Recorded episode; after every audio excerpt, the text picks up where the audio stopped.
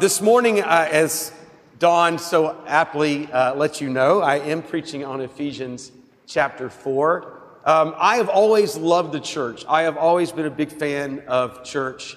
Um, I've said before to you that, that my dad was always frustrated with me as a teenager because I was the guy that wouldn't leave church so we could go home and go to lunch. So I was, I was the last person out of the door, even before I was paid to be the last person out the door. I've always loved the church. I've always been fascinated, but as I've followed Christ over these many years now, I realize that more and more the Lord keeps bringing me back to this issue of unity in the church. Unity in the church. For the most part, my early days, it was really the local church. And it's still my heart, the local church, the local congregation. This is where we live out the faith, is right here. You know, uh, day in and day out. You know, who cuts the grass? Bill McRae this week did it you know, who, who's locking the doors, who's taking on the small jobs that have to be done to make the church work. Um, all those things, the slight irritations of living in pro- close proximity to people that you, for the most part, like, except for their annoying habit that drives you crazy. That's what it means to be the family of God, and it's lived out in the local church. But beyond the local church, there's this call we have to unity in the body of Christ. The unity is uh, something that we talk a lot about. We talk a lot about, but we don't do a lot about. I'm just going to say that up front and say it pretty often that uh, we talk a good talk when it comes to unity, but oftentimes our efforts fall way, way short. And it begins at the top and it works its way down. But that's the way it is. As of late, I have become very passionate beyond the local congregation. You are my family. I love you guys. Um, but beyond this congregation, the, the wider calling that we have to be um, this diocesan camp that we've started, Camp Araminta, um, it, is, it has taken on a life of its own. We're just coming off of it. Um, key leaders in the congregation, um, you know, go and serve the camp. We've got uh, camp counselors here. We've got uh, count, count, you know, staff that are here. We've got folks that have been involved in different ways. And and what for me it's becoming apparent is that God is calling me and us to also think beyond the local to the, the regional or the diocesan church. How are we building unity? How are we building up these um, young people that used to be fourth graders like Janelle back there, and now they're, you know, high schoolers, staff people. Janelle's visiting with us from Savannah, and, and, and on and on it goes. Um, I was remarking the last night, uh, I think most of you guys by now know that Jake and Paige are expecting their first child. Uh, you may not know that Tebow McRae, Bill and Emily's son, middle son, is also, he and his wife Becky are also expecting. And uh, I, made the, the, I made the expression to the staff the last night um, nine more years until Jake and Tebow's kids can come to camp, you know. And I mean, what, a, what an amazing thing to see what the Lord's doing, not only within our local congregation, but within the wider church. But even beyond that, I feel there's been a call for me for the last few years to really press into how do we be the church of Gainesville? How do we be the church of Jesus Christ in Gainesville? That means reaching across racial lines, economic uh, styles of worship, denominational barriers, all those things that would separate us as the body of Christ, even in the city of Gainesville. I'm happy to report that there is progress being made on that level, and I see good things happening um, and through our Christian Pastor Association. So keep praying for that. Unity is what we should be about, Paul says. I want to remind you about that. I want you to, to look with me at Ephesians chapter 4, uh, verses 1 to 16, because it, Paul is come to the end of his theological treaty in the first three chapters of Ephesians and now he comes to the, the, the, the ethics, if you will, the how do we live it out? And Paul is very clear in Ephesians chapter 4 that it is lived out through the calling that we all have received. We all have the same calling. I know that some of you think you're called to certain ministries, and you probably are, but Paul says over and above that, we are all called to one thing. And that calling, Paul says, is a call to unity, a call to be united in Christ, to understand that we have this oneness in the Lord that needs that is a reality that needs to be expressed in how we live. So what Paul says is at the beginning, he says in verse 1, live worthy. Well, first he says, I, a prisoner of the Lord.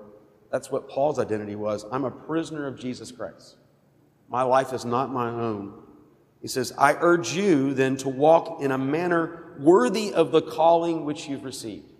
To live worthy of the calling you've received. And what is the calling? Well, he says it in verse 3 it's a call to unity. Maintain the unity of the Spirit in the bond of peace. And again, I, I hold to the statement we talk a good talk in the church, but we oftentimes don't do a good job of living out what it means. Because this is what Paul says. He says, here's the things, here are the four characteristics of those who will be living out this calling of unity. He says, first of all, they will all humility, verse 2 and gentleness and patience and bearing with one another in love. It's like, Paul, you need, come on. Can we pick one of the four, right? Can we, can we have one of those? You know, I'm, I'm fairly good at humility, but I'm really not good at having, you know, patience with people. Can I just be humble and not? No, Paul says, this is, these are the characteristics that those who have that are pursuing this calling of unity will exemplify. Let me just tell you, I, I can tell you that it is super hard to live out this call to unity. I mean, we've been renters, we've rented property here for a long time. Now we own and we've had renters up until this week. Vineyard moved out. they have got their own building over on the, the east side of town. But it is so hard. The minute you begin to, to have ownership or be a renter with a contract, all of a sudden you start saying things like, man, that's not fair.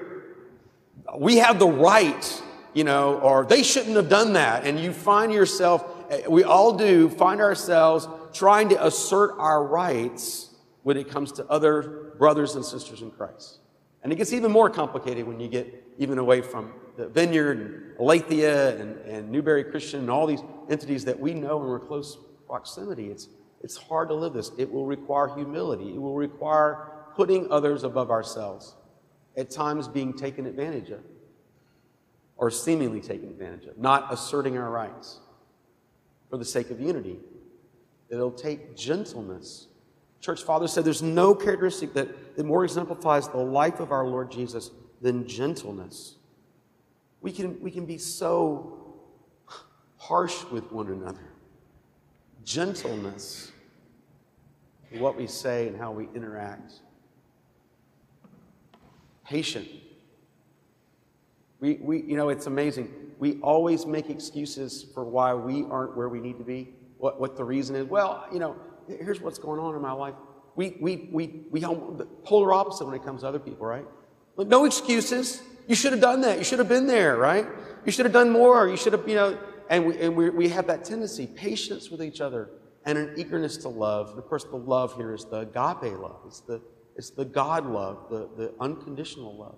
The, the agape year love, right? Karen's waving his hands up to go on the agape year trip. Where that the eagerness to love unconditionally without response to people who may not be lovely and may not even say thank you when we go and serve them. That's that eagerness to love. Paul says, if you are truly pursuing the call of unity, you will pursue these four characteristics. So tough. Tough to live out.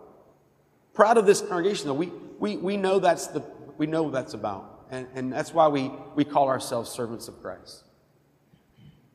Strangely enough, not a very popular name for churches. The only other Servants of Christ church I knew was the one that Beth Kirby's uh, dad, uh, Ann Shower's uh, husband, was the pastor of. And and the first thing that, that uh, another group did was change the name, right? So, but, uh, but we've taken that name on because that is so essential to understanding the call of discipleship, to be those who pursue unity, that serve rather than being served, is to, to pursue these things. So Paul says the reason we do that is because we are in unity. I would use my podium, but it's covered with a, a pirate ship um, wheel. So I thought it might be distracting more than normal, so, so I'm not using it, so that's why I'm holding my stuff. But why, Paul says, why unity? We hear a lot, you know, unity, we're all one. Lots of football, uh, uh, Super Bowl commercials about being together. But what are we united around? Unity for unity's sake is, empty, it's, it's nowhere. What are we united in? We're united in Christ. Christ is our unity. What does Paul say? He says, This oneness we share, that's the motivation, that's the theological reason why we should pursue unity. You know, we can't just have, I can't just have Jesus all to myself. You can't have all Jesus all to yourself. Isn't that sort of a, a, a modernist, though, understanding of sort of the faith? You know, my Jesus, my relationship with Jesus. But to be in Christ is to be bound together in oneness with others in Christ. One Lord, one faith, one baptism, one God and Father of us all, one hope that we share. Paul gives the, the church at Ephesus almost a, a pre creedal statement there of this is the essentials of what we believe, and, and all of it because of our, our, our God who is Trinity, Father, Son, Holy Spirit, because of Jesus' incarnation, who's brought us together. We've become a part of his body. We are one in Christ. We share one faith. In other words, one salvation in Christ, one understanding of the, the essence of our faith, one baptism. We've been baptized into Christ. The Holy Spirit has made us one with Christ. And if I'm one with Christ and you're one with Christ, then we're one with each other. That is our reality. So it's no wonder that the enemy wants to divide us, wants to have Christians hate each other and talk about each other and live in silos that never connect and have nothing to do with each other. And we're okay with that, even within our own congregation sometimes, because we're denying the reality that we are one in Christ, Paul says. Now, Paul's favorite metaphor for the church, there are 96 different metaphors the scriptures use to talk about the church. That's how important it is. 96 different metaphors. Not all Paul, some are some of the things that, that, that John says and Peter says, but in the Gospels, but all of these images are come forth. But the one that Paul is most keen on is the image of the body of Christ, the, the body. I think because Paul's a practical guy. We all have a body, so we can relate to it. Paul uses that, that metaphor over and over again and he wants us to see that, that we are all a body, but in that body, we have different members. We, we serve in different ways. This is talking about things like Romans chapter 8 and 1 Corinthians chapter 12, where they list the different, the different gifts that are given to the members of the body. That's all a part of this idea that the metaphor that Paul builds up that we're the body. But here's the, here's the big, the big thing Paul's getting across. We are unified as a body but we are not uniform. We're unified, but we're not uniform. One of the hardest things when you begin to think about, well, what is, what is Alex talking about? Is he talking about like getting with other churches and it's just, you know, they worship, you know, they, some people complain because we, we take an hour and a half for church normally. Uh, some people complain because we only take an hour and a half for church, right? Um, there's quick church and there's long church and then there's Anglican Church somewhere in the middle. So, you know, but um, we don't have to be uniform. You know, we can, we can worship in different ways, and different peoples will be drawn to different local congregations. We will be different, but yet we are called to unity. Unity, the church history, it's passed down this phrase unity in the essentials in the things that matter, the things that Paul's talking about one Lord, one faith, one baptism, one God and Father of us all. These are the things that should unite us. And, and despite the fact that maybe they worship for two and a half hours or they worship for 60 minutes, uh, should not, or their music style is different, or their decisions about other smaller, less essential things should not keep us from being unified in the body. Are we watching our mouths? Are we, are we careful about the thoughts we have towards other Christian groups? Paul says we are one body with different groups. Here's the, the second point. The first point is that the calling is to pursue unity. The second point is that we have all been given as gifts to the body to build it up.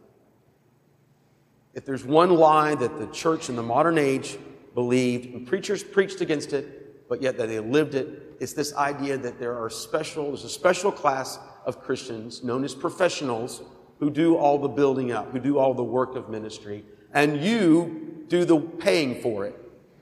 You know, you laity, you lay around, right? You just kind of, you come, you show up, you put out money, and you go back home. And that's a lie because Paul says each of us is given as gifts to the church. And he gets into this elaborate turnaround where Paul, he quotes Psalm 68. He talks about the psalmist, where the psalmist is describing a, a, king who is conquered and he has all these captives that he's taken, all these, all this loot, all this booty that he's carried away from his, his treasure and he's brought it back. See, I'm tying in VBS and, and he brings it back and then he gives all those, those, gives all those uh, possessions, all those gifts, he gives it to his people. And, and, and Paul says in the same way, our King came to earth and is returned in the ascension to heaven, and now he's the victorious King, and he has gifts, and he's given them to all people. And we are those gifts, Paul wants to say. Yes, prophets and apostles and teachers and, and evangelists and pastors are important. They equip the church for the work of ministry, but it is the church, it's each of you who does the work of ministry. You build up the church simply by your being here. Broke my heart a few years ago, dear sister in Christ. She came to me and she said, Alex, it doesn't really matter if I'm in church or not. Nobody's going to notice. She was rather quiet, introverted, and totally missed her value to the body of Christ. And if I told you her name, you would be shocked. You'd say, No, that person is essential. But oftentimes we don't know the essentialness of each of us. Paul says, we individually have been given a portion, a measure of the gift. And I don't think that means like Tony's been given, you know, a pound, and, you know, Tim's been given three pounds, and Alex has been given six ounces. It's not that sort of, it's that, that the Spirit has, has displayed on us a gift for the body, meant to build it up. You don't know what a blessing it is when I see you guys here. Not just because I'm the pastor and because nobody wants to preach to an empty room. You're a blessing to me when I see you in, in countless ways. I could spend the rest of the day talking about each of you and the ways that you bless me by being here. And, but it's not just for me. You bless each other by your presence. Because you're one in Christ with these who are your brothers and sisters. And the, the reality is that as you come together, the Lord has put in each of you differing gifts to be a blessing to this body. So we're built up. You know what my most important job is? The most important thing I do is introduce you guys and step back.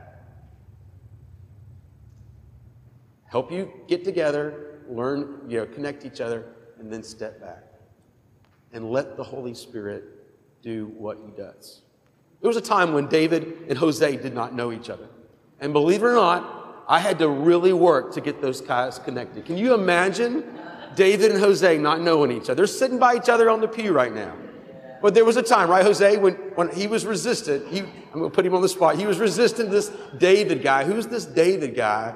You know, I, I got, I got this. This is, you know, I do the IT around here, you know, kind of thing. So, but, but that's, that is what, that is the way the enemy works to keep us divided, and that is why it's so essential. We are the gifts the Lord has given. I think there's too much probably emphasis on our spiritual gifts and not enough emphasis that we are the gifts for the body to one another. And you're each essential parts.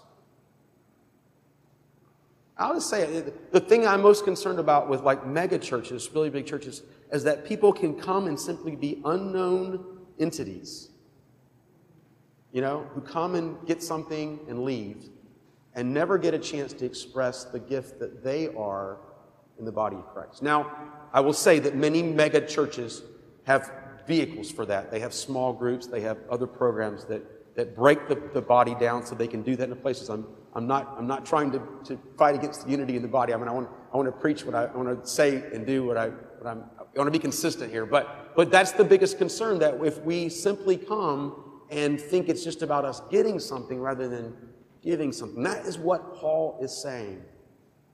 that this unity is a gift that we all have to be working on. We have to be exercising these characteristics, which are always challenging gentleness, humility, patience, eagerness to love. We, we must also know that we have been given a gift that we are to invest and build up one another. Anybody that's been a Christian a long any length of time can list just a, a host of people that have blessed them and encouraged them and been a part of their spiritual growth. Some of them probably don't even know it, you know? And yet you're there. If you're there, you're being a blessing.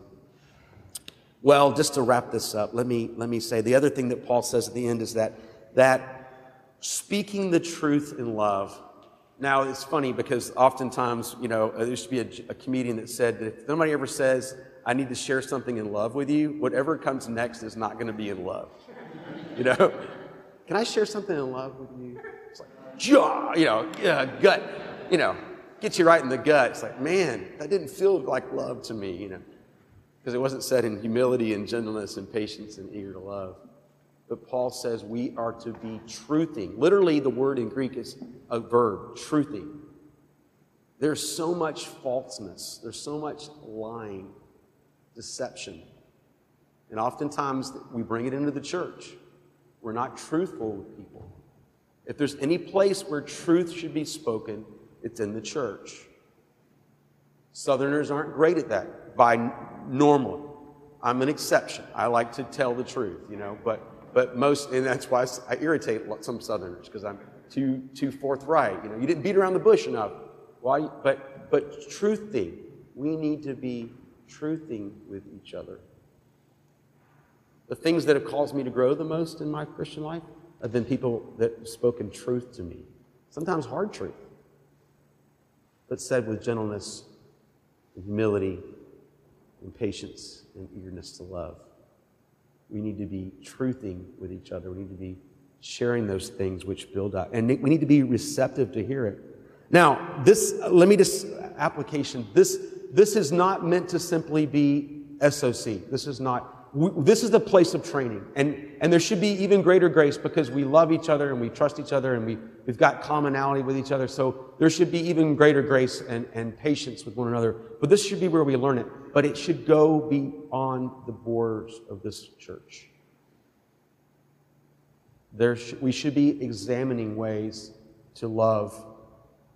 Next year, you know, things like National Day of Prayer and uh, a men's conference that we're going to be doing in 2019 with other local churches. If you participate in those things, there will be opportunities for you to extend that unity, that call to unity beyond the borders. Can I challenge you to do that? Don't just get caught up in what you are, what's different about you and this other Christian you know at work or neighbor or but can you find the unity and recognize that we are called to, to live that out, to live worthy of that by how we interact with those people? It's so hard, you know, you, your plate's full and, and people visit the church and you think, eh, you know, gosh, one more person. And then, you know, these students, they come and then they leave and they break our hearts, you know, and, and, yet, and yet the unity the call to unity is to say we reach out. Whether it's for a year or for 10 years or a lifelong relationship. Because again, this, this call to, to build up the body. You guys can have a profound effect, even if a person comes for one year to Servants of Christ. Their life could be profoundly affected for the kingdom of God let alone if we get them for three or four years through college. We have to change our mindset. It's like, wow, yeah, but they're going to leave. Yeah, they're going to leave and go be the body of Christ someplace else. And we get to be a part of that. Amen, right? That's what Paul's calling us to. It is the work of the Spirit, always and forever. So, one camp story, you know, I had to throw us a camp story in uh, before I ended. So, um, there's a camper that the, the camper staff will know, Lenora. Lenora? Lenora? Lenora. See, they all know her. And Lenora is, uh, she's an extra grace required kid. She's got some behavioral issues that make it tough and, and whatnot. But I had a chance this year to sit in on Father Chris Klukas, a priest from Middleburg, as he did the Body of Christ talk in the community discipleship group. And, and um, I'm sitting next to Leonora, and she and Chris is pulling out tools out of a toolbox. And he keeps holding them up and says, If I want to screw in a screw, do I use this hammer? And the, some kids say yes, and some kids say no, which you'll also preach. You know, sometimes we, we're a hammer and we think everything's a nail, you know, in the body of Christ, and that's not always true. Um, but, he, it, but he keeps going through that. And the point of his, his object lesson talk is that, you know, what's the most important tool? He asked the question. What's the most important tool? And what he wants the kids to say is, well, there is no most important tool. We're all important. Depends on the job. God uses us all. Leonora says something different. She says quietly to where only I and a couple of people can hear it, she says, the most important tool is the toolbox. And I just wanted to cry. I mean, I just wanted to cry because the Holy Spirit said, She's right. The most important tool is the toolbox, it's the church. It's the toolbox because the toolbox is what carries the tools around so that the work that needs to be done can be done. Man, out of the mouths of babes. That is what Paul is saying. We are the toolbox, we are the church. And we need to embrace this call to unity and actively work, make it priority to live in such a way that we build up and we acknowledge that unity. Let's pray. Father, thank you for this body. Lord, thank you for what you're doing. Thank you that we're not clergy centric, Lord, that there are lay leaders empowered to do the building up and the ministry. Uh, so, Lord, but we, we pray that we would rest in that, that we would, we would push out and seek to, to build unity with the body of the church in Gainesville, Lord, and that we would invest in each and every person, no matter what age that you bring to us, Lord, for, for whatever time, short or long, that you bring them, Lord, may we may see the, the, the, their part in your toolbox, Lord, in your, in your church. Uh, Lord, give us ears to hear. We thank you for that in Christ's name. Amen.